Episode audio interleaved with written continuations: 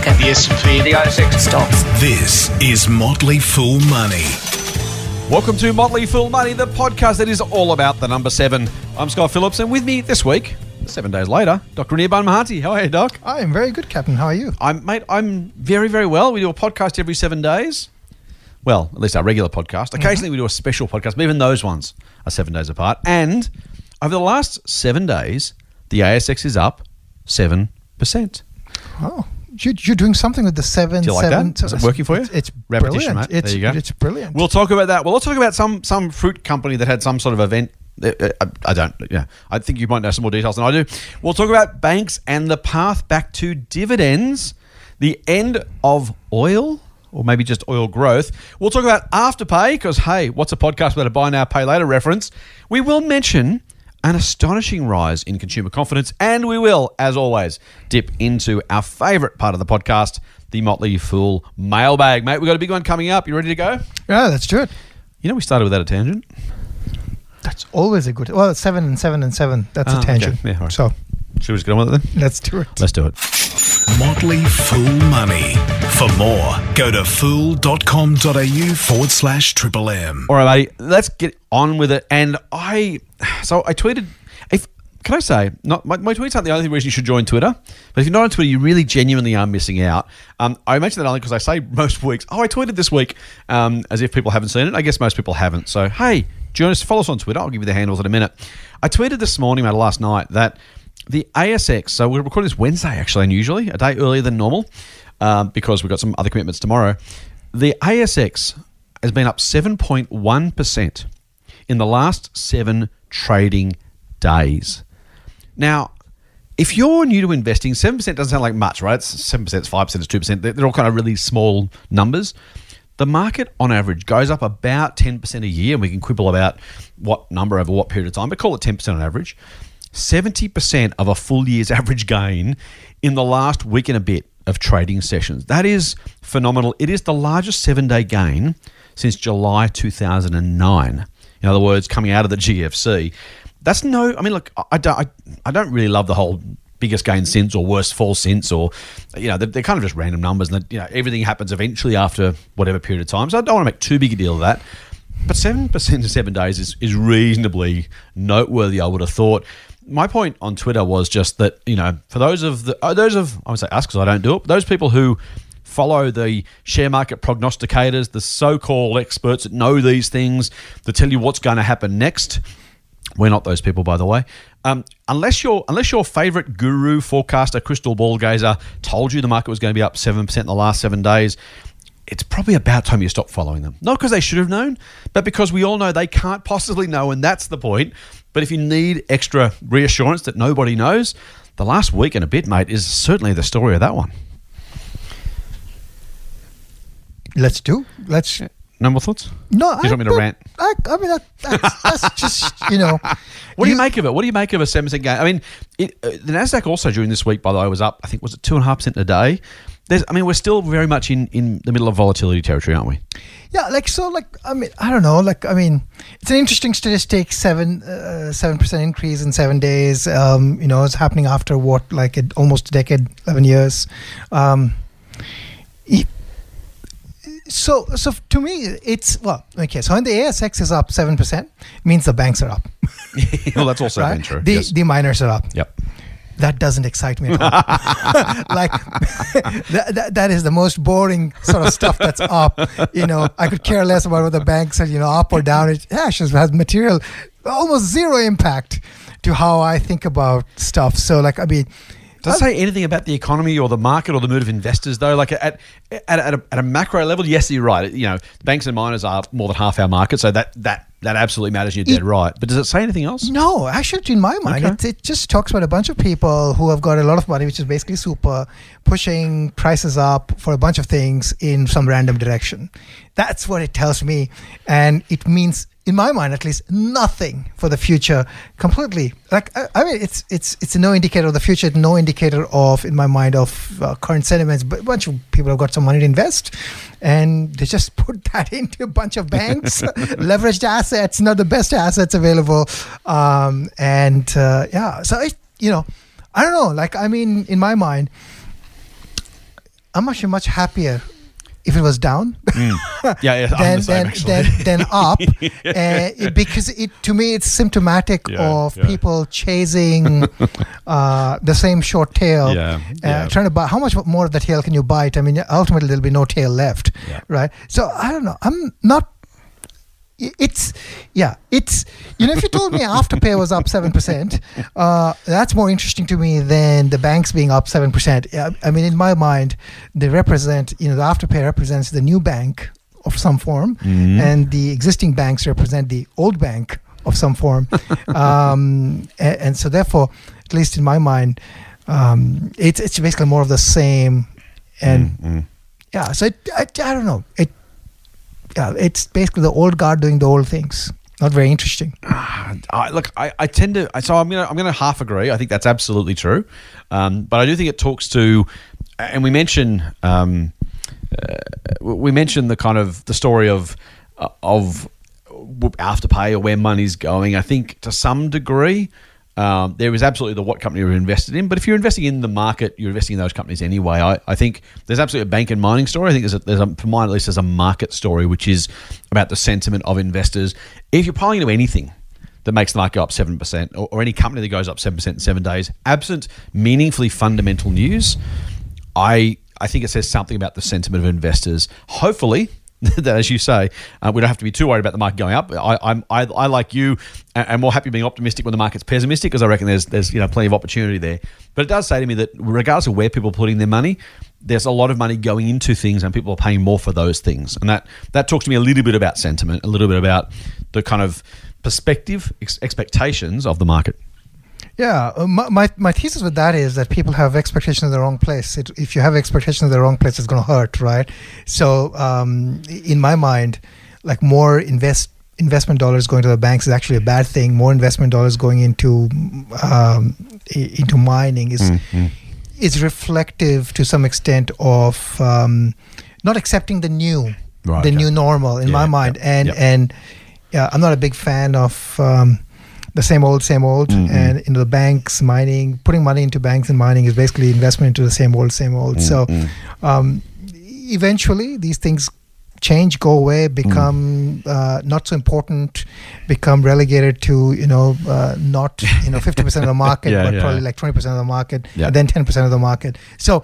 Um, th- that's that's playing out slowly Mm-hmm. but steadily, right? And Afterpay, for example, is, is a good example of um, right? I mean, if Afterpay goes up another threefold, it'll be Mm-hmm. as big or bigger than many of our banks, right? It's already bigger than many of our smaller banks, and that that's so. I think that's that's symptomatic reference to the Mm, new, and that's symptomatic reference to, and this is like bouncing around in the old. Yeah, right. So yeah, I got to say too, mate. We're going to talk about banks in a second, but I'll, I'll bring in a little bit now. I mentioned to you guys yesterday that banks are up 35% since the lows of March, which is a phenomenal recovery. And again, rightly or wrongly, it's huge. The PEs of those look. I mean, I, I've never been a big bank fan. I'm less bearish than you are, but I've never been a big fan.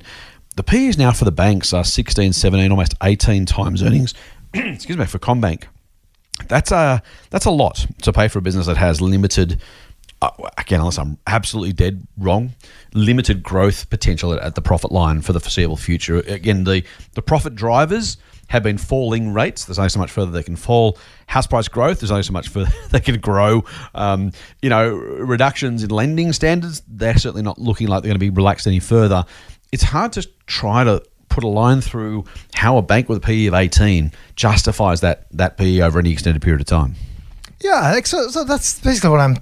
I'm saying maybe not in, in, in that form. Like I mean, you know, people are paying 18 times earnings, 20 times earnings for these things Mm. that have no growth. Um, have I wouldn't say I, I wouldn't say they have bleak futures, but their future is definite, definitely calcified. Yeah. Calcification is on the way, right? I mean, these things are not going to disappear, but they are going to be. If I had to put my money on, I would say these are going to be substantially smaller versions of what they are today Okay, interesting. uh, in the future, right? And you know whether whether we like it or not, whether we want Mm, to support it via monopoly or quasi monopolies, uh, quasi whatever polo- polies we have got, Oligopolies, as they often say, uh, whatever you know we want to Yep, call it. yep. Like I mean, uh, and we want to support it via you know by rela- relaxation of lending standards, Mm. or we want to support it via you know further increases to um, the housing side or whatever you want to do. It's basically.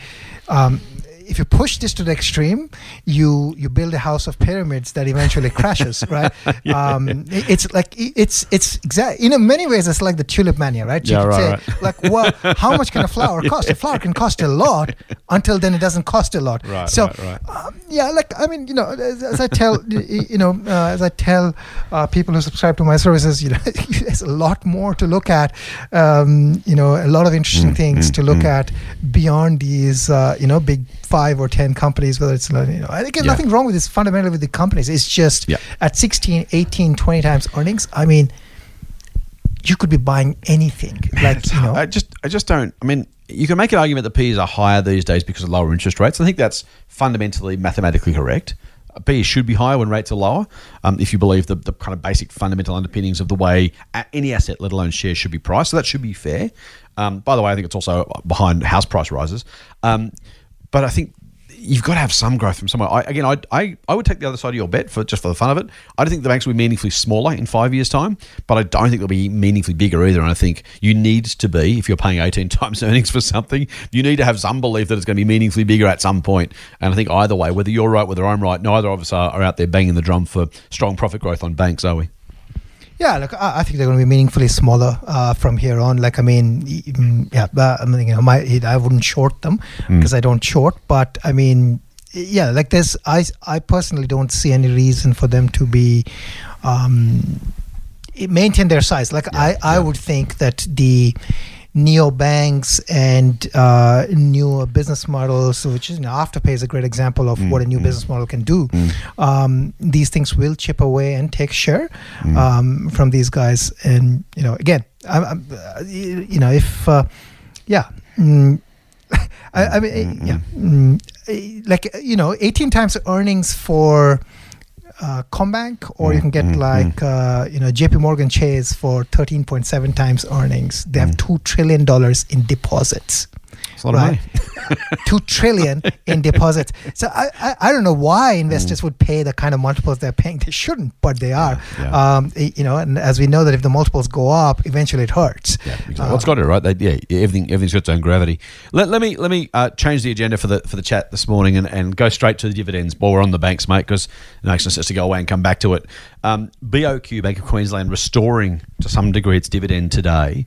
CBA saying earlier this week that it has it is trying to get back to its to its old policy of seventy to eighty percent net profit being paid out as dividends. I have to believe that's to some degree behind the bank share price recoveries of the last six months. The sense that maybe bad debts aren't as bad as we thought. Maybe dividends are coming back. You know, maybe you go back to where we were. I think I, I could almost imagine what you're going to say, but I, I'll, I'll say it first. And you can either agree or, or add to it. Um, you know, there is some sense of, I think in Australia, the, the assumption, incorrect though it may be, is that uh, one of my favorite investing acronyms, TINA, there is no alternative. And right now, I think it's still that sense of investors who used to own the banks and who maybe either didn't own them or weren't adding to them while the worst of the, the, the crisis was kind of com- coming through have finally kind of looked at it and gone, oh, thank goodness we can go back to the banks again. That sense of they were just waiting for the right time to go back rather than genuinely reassessing how likely it was, how probable, how, how appropriate it is. The, the the psyche among many many investors, which is just we want to own the banks, we need to own the banks, we want the income, we trust the banks, it's made us a lot of money. Okay, we can't do it right now, but as soon as the coast is clear, we're going to pile back in there, and the dividends. I think is the last piece of that particular psychological jigsaw for investors to actually jump back in. Yeah, like so I don't disagree with. Uh, I think so. Yeah, what what the banks are doing is basically what I call shareholder management, right? So they're basically doing, share, which is the absolutely abysmal thing to do, uh, shareholder management. So instead of trying to grow your business, make make it bigger, better, different, you know, Yep. fit into the new age, you're basically busy. Uh, oh, if I you know jack back up my dividends, oh, so what if I am taking more risk? That's Yeah, yeah, fine. yeah. You know, I'll get the investment. So it's this the peculiar, really like like this is the sort of mindset I would say generally describes uh, you know calcified businesses, right? Businesses that are solely focused on one thing, which is how can I manage my share price, right? Um, and that's what's happening. And for investors, I'll just say this, right? I mean, you know, why own the banks? You could have owned, you know. I'll just use again Afterpay. As an example, I could have owned Afterpay. It was up 5x or 10x or whatever, right? I mean, the banks are up 35%. Uh, Afterpay is up, you know, probably 300% uh, from the March low. So, like, I mean, you know, it's a, I think there's a, there, I think there are a couple of things. Uh, banks are regarded as too sacred, uh, you know, too big to fail. None of those things are actually true, Right. right? Nothing is too big to fail. I Right. mean, everything can fail. Um, you don't need dividends to live. You know, you can uh, enjoy your cap gains, uh, uh, your capital gains to um, to live and you know just sell off some shares right? I mean why do you need that franked dividend? You can, when you can yeah, again it's really individuals making poor choices. And, and when i say individuals i'm not blaming retail investors. It's the entire industry um, where you know the, the superannuation industry if you're putting money behind these things i mean it's you know indirectly well your money Yeah. is basically going into assets that really are not the future uh, in any sense. So i, I don't know. I, I feel a little um, um, the investor psychology here is not very useful uh, right? And and and maybe it's for those people who want to take a contrarian view. It's an opportunity if you're you know willing to be patient willing to be tolerant of volatility. You, you- the potential there's a there's potentially a lot of money to be made here by looking elsewhere looking away uh, from the banks and miners. I don't necessarily disagree with that either, mate. I think there's, uh, I, I'm again, I, I'm less extreme than you on the on the dividend piece. I think there's there's a reason and a role for fully franked dividends in many people's portfolios. I do worry that uh, again, as you made the point, that because the banks seem to be the look. I, the, the funny thing about delusions is when they're shared by enough people, they can go on for a very long time, right? To the extent we, to everyone, banks are up thirty five percent, not because they've necessarily become such different businesses over the past six months, but because sentiment has meant that people are buying more bank shares because they bought more bank shares, and that's that's you know in its own sense what's driven the share price higher. The question, of course, as with any company, is is the future attractive enough to justify that particular share price? I think that's the the question we're both. Oh, well, that's the answer we're both aligned on, which is just be a little bit careful here, people, because just because share prices are up, just because everyone's buying the bank shares, and some people will point to that and say, "See, I told you." And that can be true until it's not. And, and and fundamentals will always, always out. It can take a long time on the up and the downside, but eventually you have got to pay the piper, and that's um that's the challenge. Mate, speaking of paying, paying the piper, speaking of great businesses, there's a, a little fruit company that I know you're slightly fond of. It's uh, it, apparently it's a, a fruit company that makes mobile phones, I believe. Uh, maybe some other stuff, bits and pieces, um, potty things and watchy things. Um, they had their most recent event. I don't know. if it- Was it have a name? oh it's called welcome speed high Welcome- speed High, high, oh, oh, high comma speed. Hey, hey, those punsters at Apple. Uh, speaking of high speed, then what? I'll, I'll let you. I'll let you off the leash. The Apple event this morning. What? Uh, what do we? What do we see? What do we hear? What do you make of Apple's new announcements? Um, so like you know, nothing, nothing like uh, extraordinarily new, nothing uh, you know uh, groundbreaking, um, other than just the fact that they have 5G phones, which is I, thi- I think important. So they have their 5G, you know, f- you know, all their entire new phone line now has uh, or 5G chips. They support all the various.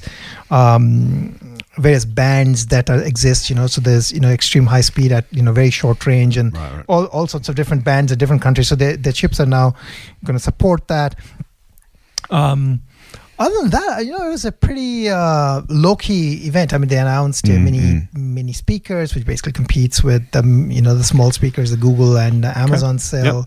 Um, and they announced a few other things. You know, uh, some improvements on the cameras, some improvements on videos.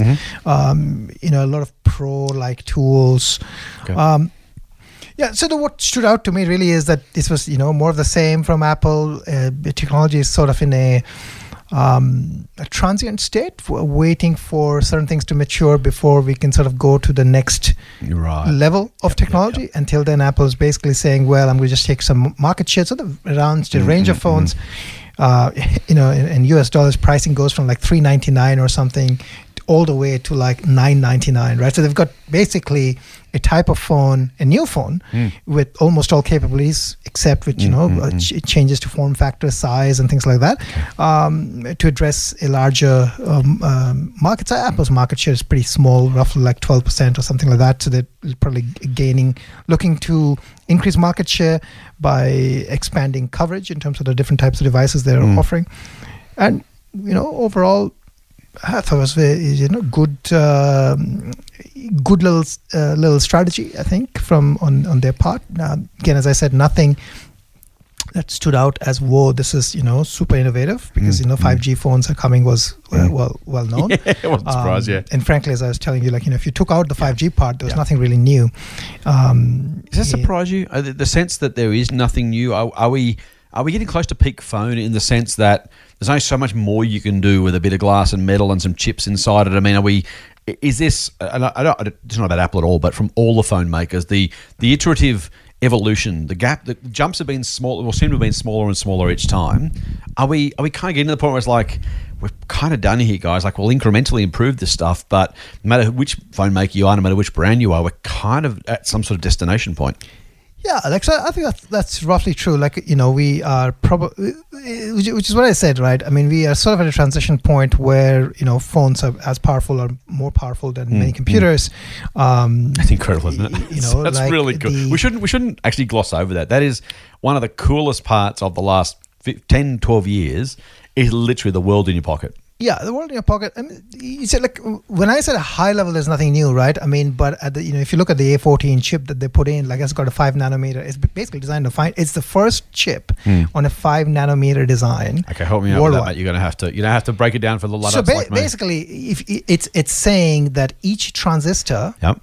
is on that five nanometer scale, which means you can you're probably fitting in like you know. F- 5 billion transistors on one chip. Oh, no way. This is really hard. Angel on the head of the pin stuff. And right now, if you look at what Intel is doing in terms of chips, for Mm, example, um, they are no longer following this sort of Moore's curve where the number of transistors, you know, doubles every 18 months, right? That Mhm. was this. That was a only company probably still doing that is Apple, Right, right? okay. So Apple is a better chip maker today Right. than all the other chip makers, right? Um, so, I, I, I, so there's a lot of things happening underneath the the shell. Mhm. But the shell is not changing, and the functionality of the shell shell is, you know, basically, you know, the changes are very delta. Yeah, okay. And and to me, what it basically means is that you know we are wai- waiting for certain other technologies to mature. So the new thing, this phone has a lidar sensor. Right uh, which allows you a sense of space and they had a very cool demo there of um, i think medtronic um, which you know looks at the office building spaces and then sets Mm. it up for like you know medical functionality Mhm. and instead you know they do things using cardboard hmm but now they can actually use a smartphone and virtually put things in different places Oh, and it's cool. all being enabled by this lidar uh, and augmented reality so that, i think what, what we're waiting for is technology to mature Mm. uh, software stacks to mature for some other thing to come what that other thing is we don't know but is you know i, I think Okay. what we see right now is that we are going to a very wearable type of look so we're going to be you know the phone is going to still be the center of our communication but we're going to have a lot of other things that are going to you know um, you know the internet of things is going to finally get realized but i think Right. we're waiting for sort of the right moment. And Okay. in in the meantime apple is doing what it, it it really should which is expand market share build services build Mm, apis build you know software tools um you know expand services and things like that. So that's you know so that that's that. That's really what's going on So we're not so much at a final destination as at some sort of staging point where we're consolidating and waiting for the next lot of stuff to be possible. Is that is that a well better we, way to we, it? we're probably like we're very mature uh, in a smartphone world. Like I mean, you'll have new applications and things like that, but you know, like I mean, your phone has a certain screen. There's there's only your your phone Yeah, can right. go from four inches to nine inches. At some point it's a tablet, Uh, right? at, at that point, it becomes a tablet, and your phone can have you know camera Yeah. functionality that's Yeah, like yeah. Uh, you know a DSLR, Yeah. which it already does. Yeah. Your phone can take pictures at night, and your phone can act like a, a camera system that professional people can use for shooting movies. That's already right, happening. Um, you can play games on your phone. Yeah, You yeah. your phone can do so all those things. You know you can do incrementally better, Mm. but it, it it is really at a point where you would expect something else to come. So, like you know, the Apple Watch is a great example of Mm. that something else, Right. which is realizing health functionality. Um, you know, various. So the NHS, for example, is putting health data into the Apple phone. Right. Um, you know, so it, it becomes a record for health. Um, so all of those things, you know, where the record for health moves to sort of the smartphone and uh, the Apple Watch becomes the Mm.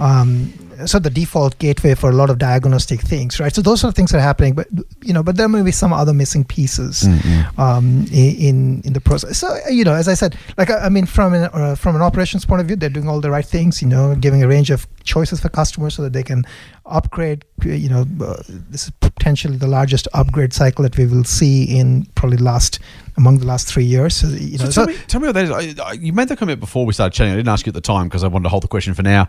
Um, this is, by your own words, a, a reasonably small set of evolutions. Yet you're talking about the biggest upgrade cycle. I would have thought that would be more likely to happen when the big kind of, you know, uh, big stuff off kind of, you know, big revolutions come out. Oh, it's got this great new thing. We need a new phone for that. Does anyone need to buy a new anything phone in this generation of mobiles? Yeah, so here's, here's the funny thing, right? So, like, you know, the, so uh, we'll, we'll go back to your banks example, right? Hmm. People pile back into banks because people know banks, Right. right? People don't buy pile into uh, Afterpay because they don't know what Afterpay is, right? New stuff Yeah. moves slowly, Yeah, yeah. right? But so a clever company like Apple, hmm. what it does is it keeps the old thing going, Yeah. Offering a lot of choices Right. while building the stepping stones for the new Okay. right so um, you know you you have the iphone 200 million iphones are sold r- roughly 200 250 million iphones are sold every year Right. but not everybody has an apple watch Right. right and apple watch is probably growing at a phenomenal pace that's because that's new and it, it doesn't have maybe functionalities people are you know not really sure do we need it and things like that Right. the same thing is going to happen to whatever this new so i mean in my mind App, apple watch is already more successful than the apple phone given the point in time where it is Yeah, it's already more successful yeah. right it's just the number of devices sold at its at Oh, just stage the life devices sold, uh, you know, growth, uh, you know, what it, it can do relative, you know, because technology has improved over time, right? Right. It is just, uh, you know, unlike, you know, Apple has a problem of what I call, you know, having something so successful that everything else that is so successful doesn't look as successful, right? Right. Because, you know, like I mean, if you didn't have the iPhone Hmm, success uh, in terms of, then then the Apple Watch success would look like, whoa, this is like, you know, like I mean, right. If you're a small independent Well, hardware like, I maker mean, and you release yeah, like the I- Apple I Watch, mean, should be yeah. yeah, like I mean, if you're a Fitbit and you could do half or one quarter of um, Apple Watch, Yeah. you'd be like, you know, jumping up and down. It'll be Yeah, like, right. you know, Apple Watch by itself would probably be like bigger than CommBank Right. as as a as a business, right? And it probably is. So so I think that's the thing, right? So. Um, and and yet I'm saying it's going to be the biggest upgrade cycle, largely because the um, there's a lot of people with three plus years old phones Mhm. who will now have a lot of com- so if you if you go back three years and then you compare the three year old phone Mm. with today's phone Yeah.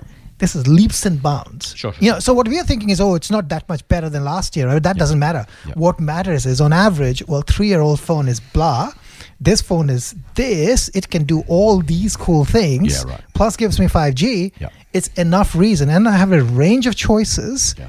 enough reason so i think it's going to be like financially super rewarding. Like i mean you know as I, as I keep saying tim cook is a superb operator um, and he knows exactly what he's doing. So i think this is going to be great for financial results. Like apple is going to basically hit it out of the park.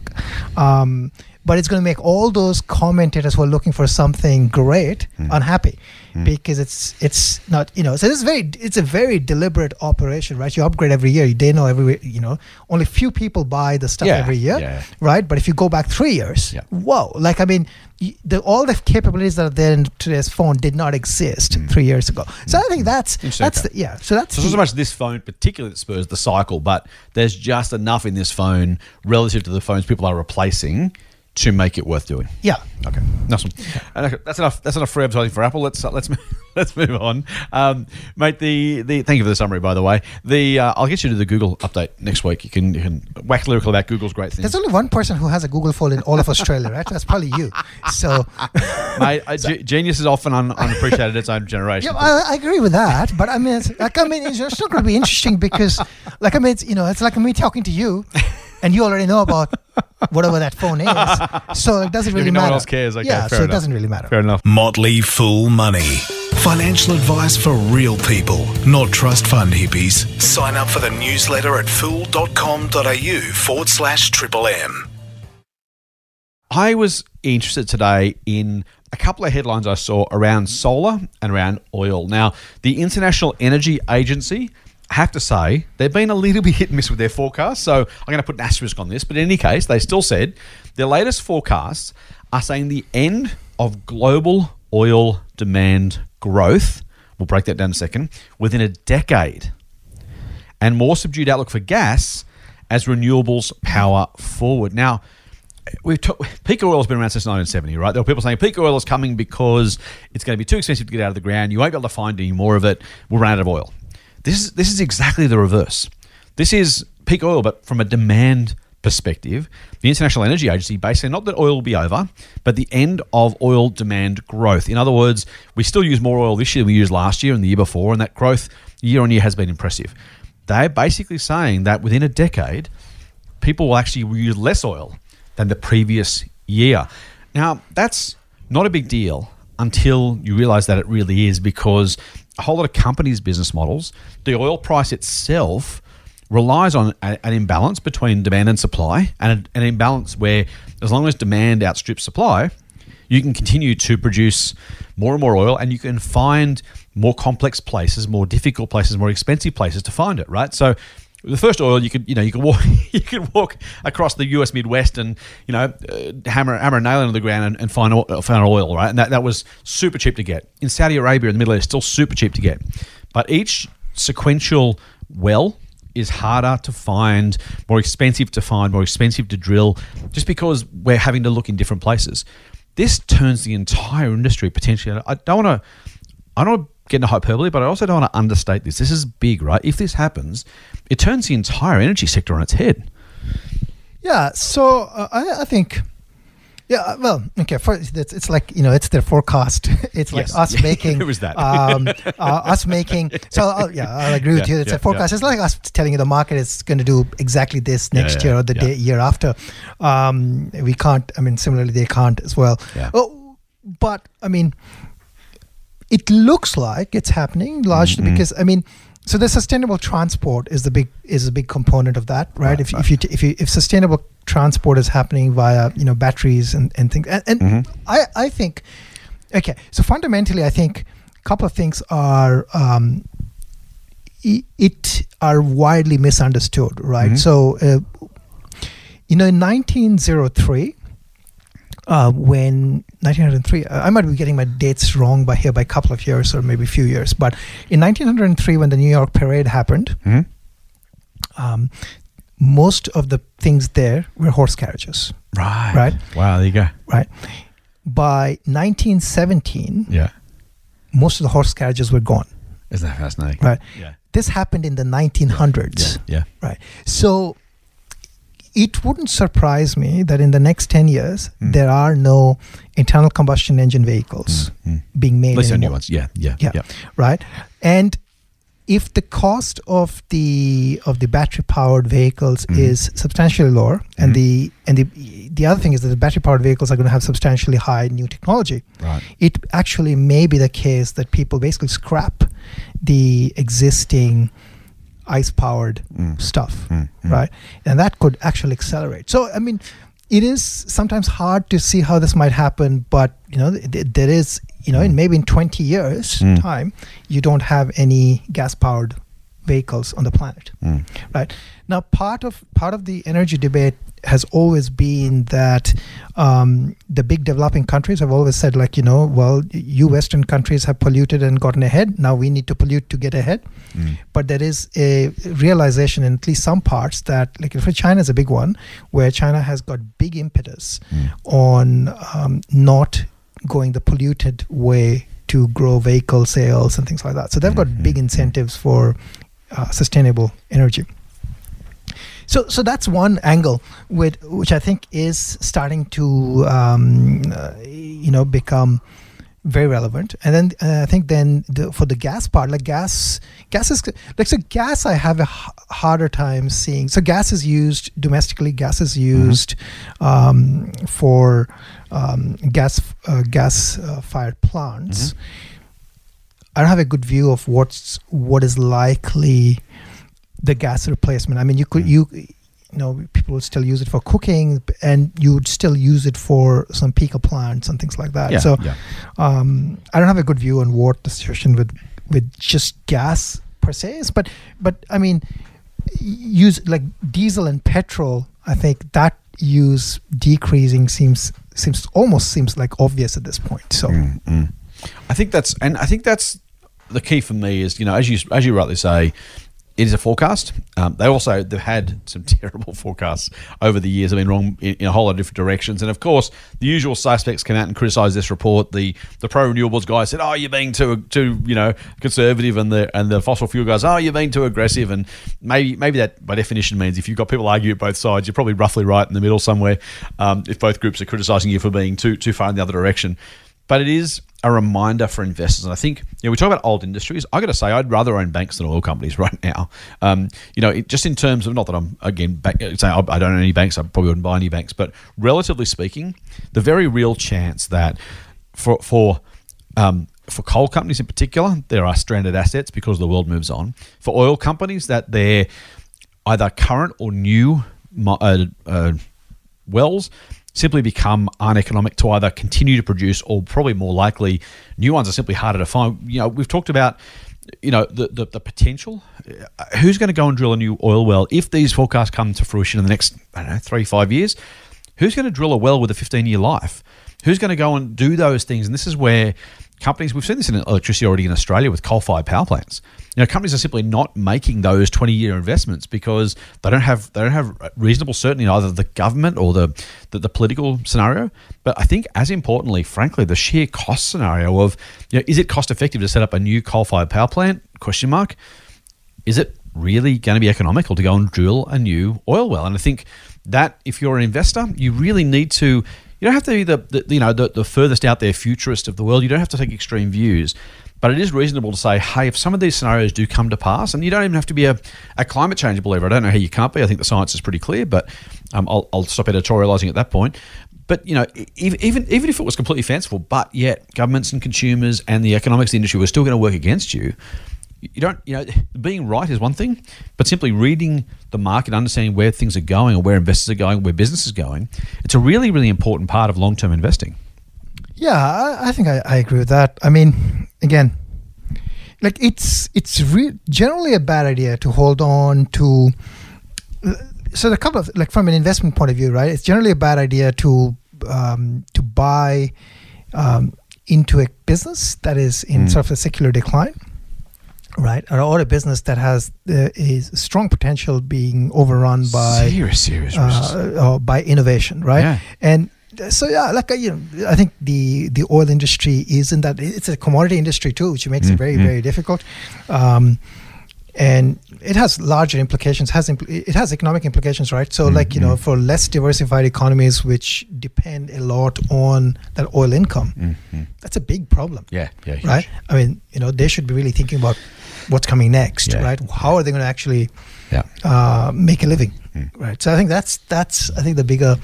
Uh, there are some big big uh, you know economic realities out of it. So huge yeah, Mate, let's um, let's move on from from the past to the future. You mentioned Afterpay earlier, and it's worth mentioning that this morning, again, we're recording this on Wednesday, the 14th of October. This morning, Afterpay was given a clean bill of health from the anti-money laundering mob AUSTRAC. Australian transaction something something can't remember now. Uh, anyway, AUSTRAC, the mob who the government mob who are, who are uh, obliged and, and uh, required to keep track of where money's going and make sure banks and financial institutions are doing the right thing. This is the same group, by the way, that scored more than a billion dollars out of Westpac for their breaches. So this is a this is a, an organisation, a regulatory body with meaningful teeth and pretty powerful group, particularly in the current environment. They've said to us Afterpay, nope, you guys are good. Keep doing what you're doing. No problems here. That's got to be something of a tick in the box for Afterpay, who have been fighting the I won't say good fight because I have my own views on this one. I think you actually agree with me on this one. I think they should actually embrace regulation rather than fighting it. But in any case, thus far, they can say, "Hey, we did everything we said we were going to do. We're doing it properly. The regulator says we're okay." Another tick in the box, if you like, another another risk removed from Afterpay's growth story. Yeah, like so, like I think what is interesting here is um, like you know when they're you know money laundering and all these things. I mean, it's hard to money launder through you know small transaction payments that, that you know is being facilitated. I mean, you can everything is possible, but you know it's Mm. not. You know, it, it's easy to do when you have accounts of hundreds of thousands of dollars than accounts which are dealing with, uh, Right, uh, you know, effectively debt of you know a few hundred dollars. Right? Right. So I think that's that. It, it is. Uh, it's it's a good win for them. Yeah, it's yeah. um, again, I I really think that you know they are an example, and, and the others like you know Zip and others. And again, Mm. like there's an entire sector we can have views on you know whether or not. I mean, I I think uh, you know how how we should view the regulation, but I think it is symptomatic of innovation and of innovative ways of providing finance, for example, right? Mm, mm. Um, and I think that's that's great, and and and and it's good to know that they're doing all the right things. So Mm, mm. that is good for that finance sector and in the in, in innovation there. So it's, you know, I like it. Mm-mm.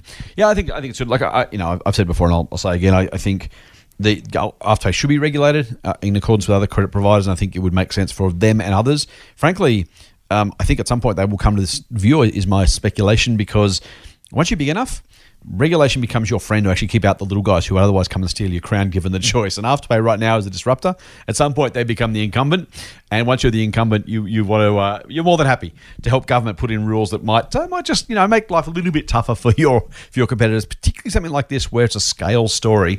If you can scale the sort of costs and the sort of processes required for a know your customer type scenario, that's what they call it in, in finance land, know your customer in KYC, um, which, which really is supposed to make sure that everyone knows who's doing what, where risks are being taken, whether they can pay back the debt, and in AUSTRAC's case, whether the money's going overseas or staying here. So I think it makes some sense. I think they should. I think it would make them much more credible, uh, not even as an investment uh, uh, candidate, although that would actually help, by the way, but also just as a, as a player in the financial markets, um, and, and to whatever degree they can become the incumbents without losing that kind of innovative drive that you know we don't you, you don't as a shareholder want them to become calcified to use your word from earlier doc but if they can if they can find that that you know position for themselves I think that would make a whole a whole lot more sense maybe than um, than trying to trying to continually buck against it. But again, Afterpay doing completely fine without my advice, mate. So I don't, I don't imagine they're listening to this podcast. If they are, I don't reckon they're taking their uh, strategic advice from me. So I'll, I'll probably let them do their own thing. Uh, but I certainly, if I was them, would be finding a way to to make your peace with that and, and maybe even embracing it so that you can say to your competitors, "Hey, we're doing this. You guys should be too." Well, Afterpay shares are happy and up there, you know, uh, close to getting to like a hundred dollar mark. How good is that? There you go. Good Better news than owning the bank bank shares. Good news for shareholders.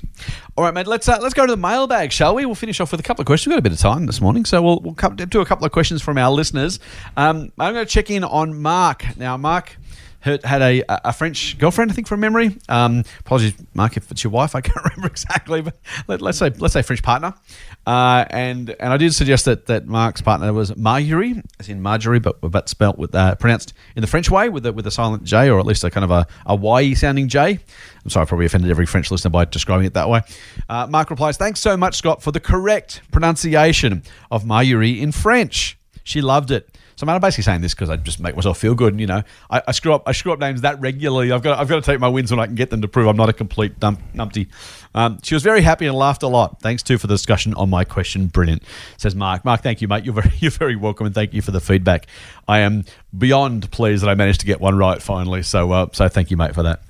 All right. A question from Josh, Doc. This is more. This is not about me or about me giving myself a rap. This is about a, a question from Josh, and it's a topic we don't cover all that frequently.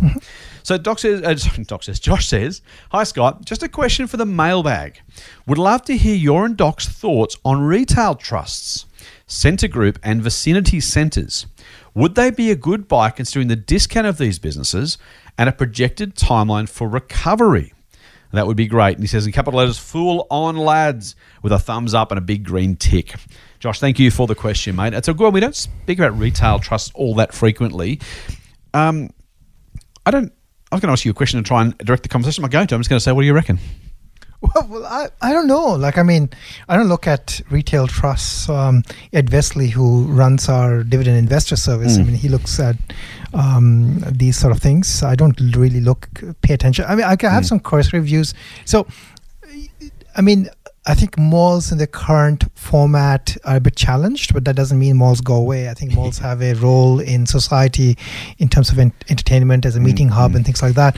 Um, they're currently in this sort of really painful position where nobody wants to pay them rent, and government says Yeah. don't pay them rent, while all these companies make billions of dollars of profit. So they're, they're I think, weird. uh, eh? they're in this hard sport, and I sympathize with their um, hard sport. I Mhm. mean, you know, they have real assets that they have put together that that they have full uh, freedom to not pay rent on. Uh, uh, others have full freedom to not pay rent on that. Uh, you know, I, I wouldn't like to own an asset that uh, you know where it was a government sanctioned don't don't pay rent, it's fine uh, type of scen- scenario. So I feel their pain, but I don't have a way to value them and I don't know how the future looks enough. Um, or uh, I don't know the future looks for anything, but I don't. I just don't don't have a good sense of, you know, what their position is in terms of you know how much um, they can Mm. you know drive in terms of rent going forward uh, what sort of growth they can expect um, you know what else can they do to you know drive funds i mean um, the, the things like you know theaters and and so on movies are also being you know so like as andrew legget our colleague was saying Disney, disney is going Mm. digital for distribution level. I mean, if, if most movies go um, direct to consumer for distribution, that has impact on other things that are associated with malls, such as you know movie halls and things like that, right? So, Yeah. um, yeah, like I mean, they're, they're again an industry which is undergoing change. I I don't have a good view of valuation there, though. Yeah, I think it's a good one. I so I got two issues with. So let, me start with the positives, mate. Just for just because I like to. Um, I think retail trust can be interesting for people who are looking for stable income producing shares. Um, if that's kind of what you want. The problem I have with them is I don't think the income is necessarily going to be as great as you expect. The shares are probably going to lose to the market, and the dividends aren't franked. so other than that, you're probably okay. Um, so th- those are reasonable ones, right? I think so. Let's go through those. Um, if you own a retail trust, it's effectively owning a collection of businesses. Now, if you own a collection of know, office buildings, uh, or in this case, shops, um, you're going to charge a rent, and that rent's probably I don't know five, seven percent, doc, if I'm generous, of the building's value. Because if it's any less than that, people go elsewhere. Or sorry, if it's any more than that, people go elsewhere. So you know that that's you, your market rent is probably I don't know five or six percent, I suppose, of the value of the asset, right? So that, let's assume that's true. If you're buying that that, those shares for the book value, in other words, the value of the assets, then all you're getting is that six or seven percent return. Now that's that's fine, that's lovely, but it's not probably probably not going to beat the market over the long term, and it's certainly not going to beat the market over the long term if the market continues to deliver the sort of ten-ish percent returns it has in the past. So if you think about that, and you say, well, hang on, why would I do that? Now to the question, maybe you get them when they're super cheap, and maybe you get some sort of just recovery gain, um, and that's true uh, potentially. Although, as I've said before, and we talked about the banks earlier in this podcast, mate, the you know the banks are up thirty five percent, which is wonderful. Except the ASX is up a little bit more than that, and you've made the point yesterday. Nasdaq's up even more than that. And so, if you kind of look at that and say, "Well, see, I was right. The, the shares are up," it's like, yeah, well, the market was up more. So, even in a, in a depressed kind of share price state, you have to believe they can beat the market again. Otherwise, just buy a market ETF and go fishing, as I've said many, many times. So, it's a tough one for me to look at those companies and think they are likely to be market beaters. And if they're not, I'd rather buy the market because then I get the market return. If I can, if you can't beat them, join them, as they say. And quite literally, with a super cheap ETF, you can do exactly that. And of course, you can buy stocks that beat the market and do even better again. So, if if your if your retail trust is the third of three ideas in, in that order, you know, in terms of preference or, or, or likely upside, um, it's just really hard to find a rationale for it. You also make the point, Doc, I think it's a really good one about the contracts and the, the rent they can charge. The, the rules are being rewritten right now, even if they're not literally legally being written. We've seen a couple of big retailers basically either pull out, close stores, or renegotiate rents. And so, if your contracted rent isn't worth the paper it's written on because they can be renegotiated at a moment, moment's notice, I just, I, I don't know, I, I can't think of. Maybe if I'm Scentre Group and I own the Westfield centres, they're probably the they're probably the best of the bunch, generally speaking. They're probably going to have the premier premier retailers. They're probably going to have the best foot traffic. They're probably going to have the highest average rents. If you made me buy one, I'd buy Scentre. Um, I might look at the suburban ones, the shopping centres Australasia, for example. I'd have a Woolies, a Kmart, and a, and a couple of cafes because again they're local kind of convenience retail, and I guess you've always got customers there. The ones I desperately would hate to own are probably Vicinity. To the question, unfortunately, sorry about that, um, because they're kind of that mid tier, right? They're not local and convenient. They're not super premium and destinations. They're kind of stuck somewhere in between. And as we go more online, as as retailers can negotiate a bit harder, I don't know. I just wouldn't. I don't think I want to own Vicinity. I don't think I want to own those mid tier retail trusts. Any more on that, mate? Oh, no, I have nothing to add. Beautiful. Let's go to a question from Jordan. Now, Jordan talks about a previous podcast we did. And if you haven't had a chance to listen to it, go back and listen to our previous podcast. We did a, a whole episode on investor mistakes and how to overcome them. And Jordan asks the, uh, I think, the, the appropriate follow up question. He says, Hi, Scott. I'm currently listening to the Investor Mistakes podcast episode and wanted to ask that if you don't use a DCF for valuing a stock's price, which method do you use? he says, I would appreciate a response, mate. Thanks. And that's from Jordan. That's a that's a reasonable question. He's saying, hang on, if, if these guys don't use a, a, a method for valuation, why am I listening to these knuckleheads? And I reckon that's we didn't exactly phrase it that way, but I can I, can, I think I can paraphrase it, Jordan, with uh, with with kindness from you in that in that context. So, Doc, DCF, discounted cash flow. Now, I'm going to go out on a limb and say that every company is actually act- accurately could be described using a discounted cash flow. If you you know, the, the, the, the Boffins will say a company is worth the value of its future cash flows. If you're buying any asset, all it's ever worth is the money you can get back from it over the, over the life of the time you own the, the asset. And that's a combination of any dividends, any profits, and then whatever future sale price you sell the company for, a, a terminal value of one sort or another. If you can get back more than you pay for it, then it's worth buying. If you get back less than you pay for it, then you'd be silly to pay for it. If you can buy some 100 bucks and get $90 back, you're probably going to do it, although plenty of people buy cars that way, so that's a whole different conversation. But generally speaking, you're buying an asset because you're going to get at least what you paid for it back, preferably more and preferably a lot more. That's what a discounted cash flow does. It says, what are the future cash flows from this business? This is this is all the money I expect to get. I'm going to put my hundred dollars down. I'm going to get 110 dollars back in cash from this business. Therefore, it's worth buying. So Jordan's right, and I think I think at a, at a very academic level, that's the only way you can accurately value a company. Yet, I don't think you've ever used. Have you ever used discounted cash flow? Well, so I was going to clarify the answer. Oh, bit. okay. So, uh, I don't know how, what. I don't remember what we said. Maybe we mischaracterized. so uh, I did say that by the way. I said I hardly ever use them, but Yeah, I'll let you answer. Yeah. So. I'll clarify a little bit for from a like the Motley Fool research team here in Australia's point of view. Some of us actually do use DCFs Sure. right? And um, you know, crazy enough, uh, so my colleague or our colleague Ryan Newman, he built a DCF for Afterpay of all things. Okay. that's a hard one to build a DCF for, but he did build a DCF, and it was a very compelling DCF uh, when he built it. So it's not that we don't build DCFs, um, we do, and then. Um, sometimes we, we could do a reverse DCF, for example, or we could look at the share price and basically, or the current valuation that the market is assign, assigning, and then come up with an estimate of what we think the the market is estimating as the, the sum total of the future Yep. Yep. yep. um, cash flows. Right. So there's a, Right. so we use DCFs in multiple ways. I guess what I said is I seldom actually build one myself, and and, uh, and maybe I said that. And the reason I, I like the most of the businesses I look at, they typically have um, you know profits or cash being generated out in the future. Um, they're generating lots of revenue. Mm. The revenue is growing, but they're Mm. plowing almost everything back into the business. So it it becomes a little like there are other I can do a lot of other shorthands and Mhm. I can arrive at the same answer.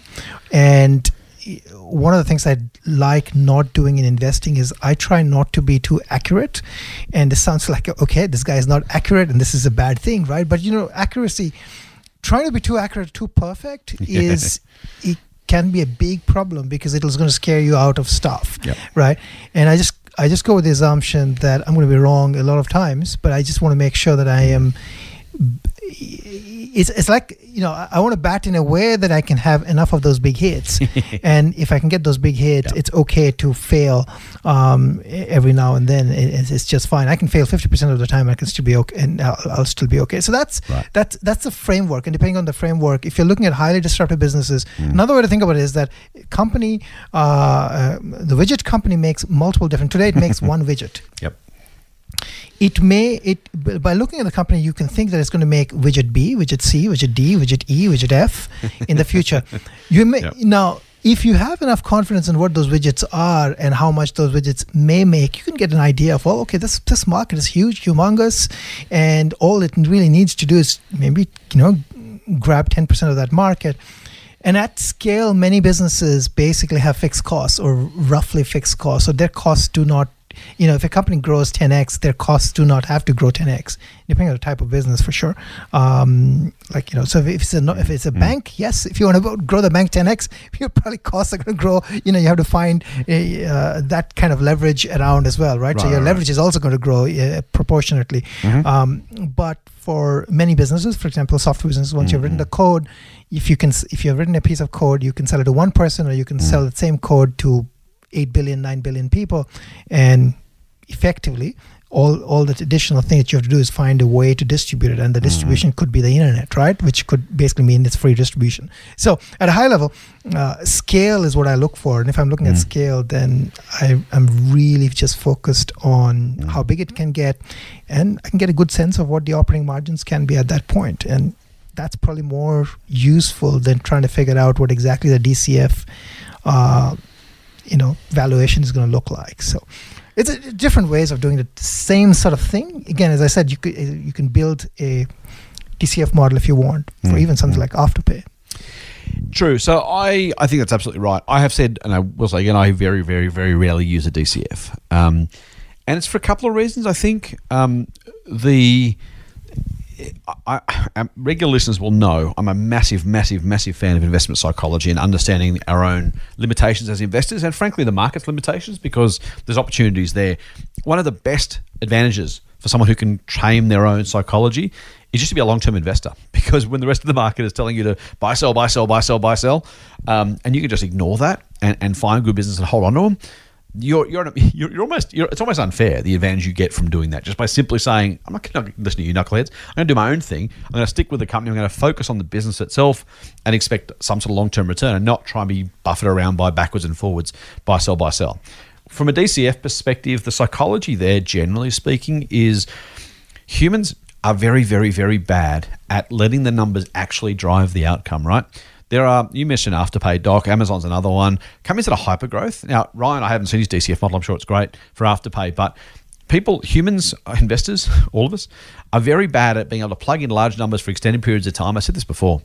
And look at the result and say, okay, fair enough. Now, if you'd have literally been able to forecast Amazon's, if you'd have, if you'd have put 20% compound growth in Amazon's numbers from 1997, you would have paid every price ever. You would have not stopped buying Amazon from 1997 onwards because the, the, the numbers that spat out from that are huge. Now, I don't know what the numbers would have been if you'd done that. Maybe uh, call it two thousand dollars to pick a number. It's less than today's price, so let's not overdo it. Let's say nineteen. Let's say two thousand. You put the numbers in, and when the shares were trading for I don't know hundred bucks a share, you did a model that said these shares are worth two thousand dollars in twenty twenty. You should have mortgaged your house, sold your car, you know, sent your kids down the salt mine, done everything possible to get as much possible cash as you could find to get a twenty bagger in twenty years, and you would have retired stupidly rich. But no serious analyst, no serious even amateur investor could honestly, even if they'd said, look, I think it'll grow for a lot for a long time, it's just impossible. It, it, literally almost impossible for anyone to put those numbers in a spreadsheet and say in, two, in the year 2000, Amazon is worth two thousand dollars a share when the shares are currently hundred bucks. People just can't do it. So what you do is say, well, maybe it's not twenty percent a year. Maybe look, maybe it's fifteen percent a year for the first few years, and then I guess maybe it's ten percent after that, and maybe maybe things get normal. But yeah, by by look by 2014, Amazon's probably growing about the rate of the economy. So let's call that three percent, and the shares are worth one hundred and twenty five dollars. And you would have convinced yourself that was absolutely true, right? And and that's that's not a that's not a slight at anybody. That's just like that is just straight out psychology 101. So how do you avoid it? Well, frankly, by kind of avoiding the, the, the processes that lead you to make those mistakes. Now, I think DCFs are super useful for low growth companies. If you're buying a utility, a tel- telecom, uh, Telstra, for example, a telco, or a pipeline, or a something, or even a toll road in, in non COVID times, you know whether whether the traffic flow growth is going to be somewhere between two and two and a half percent for a year, you want to absolutely work out what that's worth, right? Because there is just not that range of outcomes. But if you've got any company with any sort of growth, I dare say that using a DCF, putting the numbers in the boxes are painful. Now, I will say one last quick thing, which is that I I, I have the luxury of not using it, probably because I have used them for years. So for, for new investors, there is some value in doing it because I've kind of internalized. You know, I, I'm no Warren Buffett, right? But just to give it a, an example, I'm not trying not to make myself sound good by comparison, but you know, Charlie Munger said of Warren Buffett, he's never seen him use do a DCF, right? On the flip side, Buffett is such a um, genius, quite literally, that he could probably do it in his head anyway. So the fact he hasn't actually physically done an DCF, you know, he would know roughly, okay, if I get growth of this, then I can pay that. Uh, you know, probably, probably off the top of his head. Um, but the same thing kind of holds. Once you've done it a bit, you have a you have a sense of the flavor of how much you should pay for a company growing at a certain rate. Um, but generally speaking, why I don't use a DCF is it stops me rationalizing downwards a company's growth and stops me making the, the mistakes, generally speaking. Um, I still make the mistake, by the way, in a whole lot of areas, including Afterpay we talked about before. I have never bought that, and it's $100 a share now. Um, but, you know, it, it stops me being tempted to downplay a company's growth just because it seems like the responsible thing to do. Even if I'm not talking to anyone else, I'm going to talk to myself. Um, it's just too hard to put those numbers in and, and seem like it's a reasonable thing to do. Any more thoughts on that, Doc? No, I think that's, that's brilliant summary. I like it. Mate, you're very kind. And you know, I must do. Do I? Oh, you, you maybe you owe me money. Do you owe me money? Why, Um, why are you being nice to me? Oh, we can see. We will. We'll, we'll, we'll talk that. That's offline. Good deal, mate. Should we do a uh, Should we do a special mailbag episode this weekend? Well, it's like uh, no, we have to do one, right? Mate, can I tell you the number of Uh, questions we've got? We have to do it. I, I think the question should be: We are not going to do one. We're not doing it. What do you think? Oh, what do you think a- then? Oh, we should do it. Just different question, same answer. Yeah, exactly. Okay, cool. All right, now, now we've got through that. If you do want your question answered, please do send us that question because we can't answer it unless you send it to us because then we don't know it's a question. And anyway, um, so hit us up on the socials. You can get us on Twitter. That's the one place you can find both Doc, myself, and the Motley Fools corporate account. So Doc is at Anirban Mahanti. I'm at TMF Scott P. And the Motley Fools account is at the Motley Fool AU. That's on Twitter. Uh, feel free to tag us in your tweets. Feel free to send us a direct message. Uh, knock yourself out with that sort of stuff. It's kind of fun. If you are on Instagram, um, all the cool kids are these days. If you've got photos of meals, I wonder if Instagram's business is down because there's, people aren't eating out as much. Do you reckon there's less posts because people can't Instagram their? Oh no, no, no, No? no? dude! You can Instagram from your balcony. You got? Don't you have? Don't you have like a restaurant? Isn't that what Instagram's all about? The Um, meals and stuff. No, um, no. Instagram is about like you know, um, people making contorting, you know, contorting their shape and making weird All the beautiful faces. people, you reckon? Well, like you know, it's about you know, you, you, if you're beautiful, you can be on Instagram. If you're not beautiful, you can be on Instagram. If you're something, you can be on Instagram. If you're nothing, you can be on Instagram. It's like Instagram is for everyone. I'm in the I'm in the last bracket of those ones. Uh, so on Instagram, at the Motley Fool AU is the company account, or at TMF Scott P is me. If you want to get in touch with us, feel free to do it that way. And again, feel free to tag us or send us a direct message on Facebook. Oh, Almost seems old school these days, old fashioned. Everyone's parents are on Facebook, and then maybe these days I'm in the age group where I'm everyone's parent. I'm not sure, but hit us up on Facebook, the Motley Fool Australia. Surprise, surprise. And I'm Scott Phillips Money. And you can email us info at fool.com.au. If you have another question, you don't want to use one of the socials, feel free to email us info at fool.com.au. And our wonderful member services fools will pass that along. Now, before we go, Doc, I am of the understanding that you have an investment service called Motley Fool Extreme Opportunities. Is that right? That seems about right. And am I right in assuming that it is stupidly cheap? It's it's well, it's very cheap. Could I buy a membership for less than a cup of coffee a week? Well, well, you know, here's the thing. Um, uh, somebody actually sent me a note saying it's not right to call it cheap because cheap makes the service sound not nice. Oh, so cheap and nasty cheap. Yeah, like cheap is, is a nasty cheap. Is it inexpensive? Inexpensive is the correct word. I was Okay. told that you know that we should use the word inexpensive. Right. It's not cheap, it's inexpensive. It's, it's super inexpensive. The price is the same though, right? The price is still the same. Okay. Is it super inexpensive? It's, it's like super super inexpensive. Is it less expensive? Is it more expensive than a cup of coffee a week? Oh, it's it's it, yeah. It's like you know, the co- a cup of coffee is expensive. And and your service is less Inexpen- expensive. it's inexpensive. Inexpensive. Should people join Motley Fool Extreme Opportunities? Well, I think so. I mean, if they want to, you know, look at these interesting companies, the non-banks and the non, uh, you know, the, Non-miners, the non-miners companies. and the non-banks. If you want to look at those sort of things, then you can have a look at, you know, if you want the banks, I can't help you. And is it true that people can go to fool.com.au forward slash EO podcast to get a special podcast deal to join you at Motley Fool Extreme Opportunities? I think that's true too. There you go. You've heard it from the horse's mouth. I've led the horse to water. He's had a big drink, and he recommends, as do I, that you join Motley Fool Extreme Opportunities. Go to fool.com.au forward slash EO podcast and get some of the goodness that Doc and Kevin roll out. Again, market beating, great businesses. You know, a bit of extra risk, but you get a bit of extra return with that, at least thus far, and we expect that to continue. Past performance is, of course, as ever, no guarantee, but as I've also heard said elsewhere, what else is a better indicator? So I'll leave that for you to ponder. That wraps us up. But before we go, don't forget you can and should subscribe to the Triple M Motley Fool Money podcast through iTunes, your favorite Android podcast app, or Podcast One.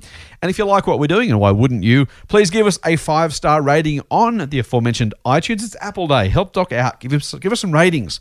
See if you want if you want to give Doc a bit of a bit of support, just throw throw a rating up there. Do it for Doc. Don't do it for me. Do it for Doc. And of course, do please tell your friends, share some love with them, send them some links. Suggest they join the podcast or one of our social pages and get some good stuff from us. If they like it, it could be a bit of fun. And don't forget, you can get a dose of foolishness straight to your inbox. I've what did I rant about this week? I the Bunnings sausage sizzle I emailed about this week. Talked about the budget last week. It is just a random plethora of wonderful, exciting, and different bits of my brain that just splurge onto the page. If you want some of that and some marketing from us, go to fool.com.au forward slash Triple M. Triple M. That's it for this week's Motley Fool Money. We'll be back, surprise, on Sunday for a special Motley Fool mailbag. Full on. Full on. The Motley Fool and people appearing in this program may have positions in the companies mentioned. General advice only. Please speak to your financial professional to understand how it may pertain to your situation. Subscribe to the free newsletter at fool.com.au forward slash triple M. The Motley Fool operates under Financial Services License 400691.